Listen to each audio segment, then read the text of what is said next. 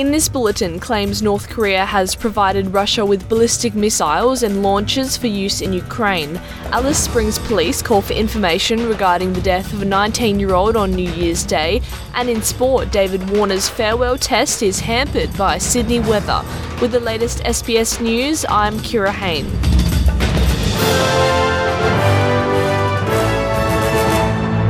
Newly declassified White House documents have revealed North Korea has recently sold ballistic missiles and launchers to Russia.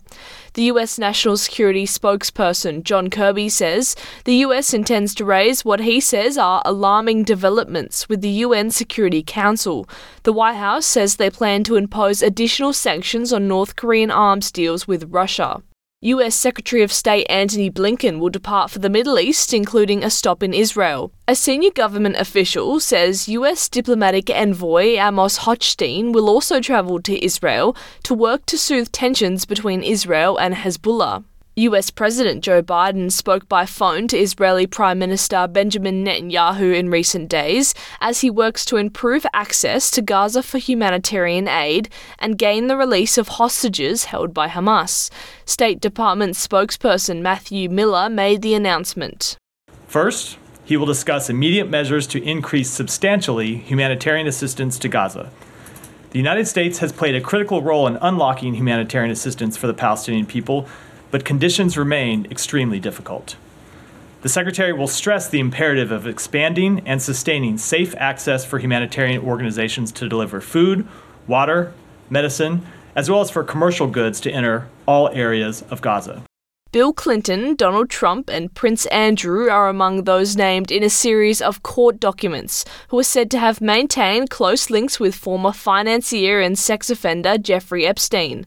The over 900 documents were released after a US court order and over 50 names have been made public. Despite the deceased Epstein's poor reputation, a person's inclusion in the documents does not automatically imply any wrongdoing on their behalf. More names and their connection to Epstein are expected to be released in the future. Police in the Northern Territory have seized a car they believe could be connected to the death of a young man near Alice Springs, whose body was found on a remote highway near Undoolya Station on New Year's Day. Assistant Commissioner Travis Wurst says the seized car is a black coloured dual cab Ford Ranger Ute, which is understood to have been driven around Alice Springs during the early morning on New Year's Day through until the early afternoon. He has asked the community to come forward with dashcam footage footage if they saw the car during that time. Any information that anyone has about that vehicle or anything else they're aware of that may relate to this particular tragedy, we ask those members of the public to come forward. All avenues of this investigation are open and we're looking at it objectively. That is why the vehicle is currently being forensically examined. Homebuyers stuck in limbo due to unfinished houses have been thrown a lifeline, with West Australian government loans to help struggling builders complete projects. The $10 million program will provide interest free loans of up to $300,000 for WA builders with houses that have been under construction for more than two years. State Treasurer Rita Saffioti says this program aims to help those who have bought a house but aren't in a position to live in it due to high building costs.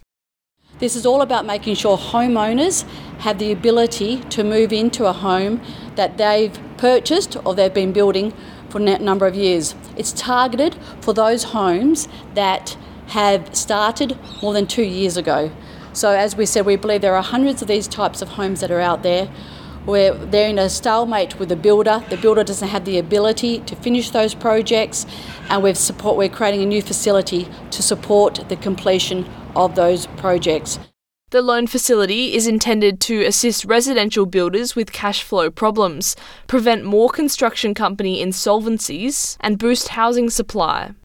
And in cricket, David Warner's farewell test has been overshadowed by Sydney's poor weather and cricket's archaic rules, with half of the day lost to bad light and rain.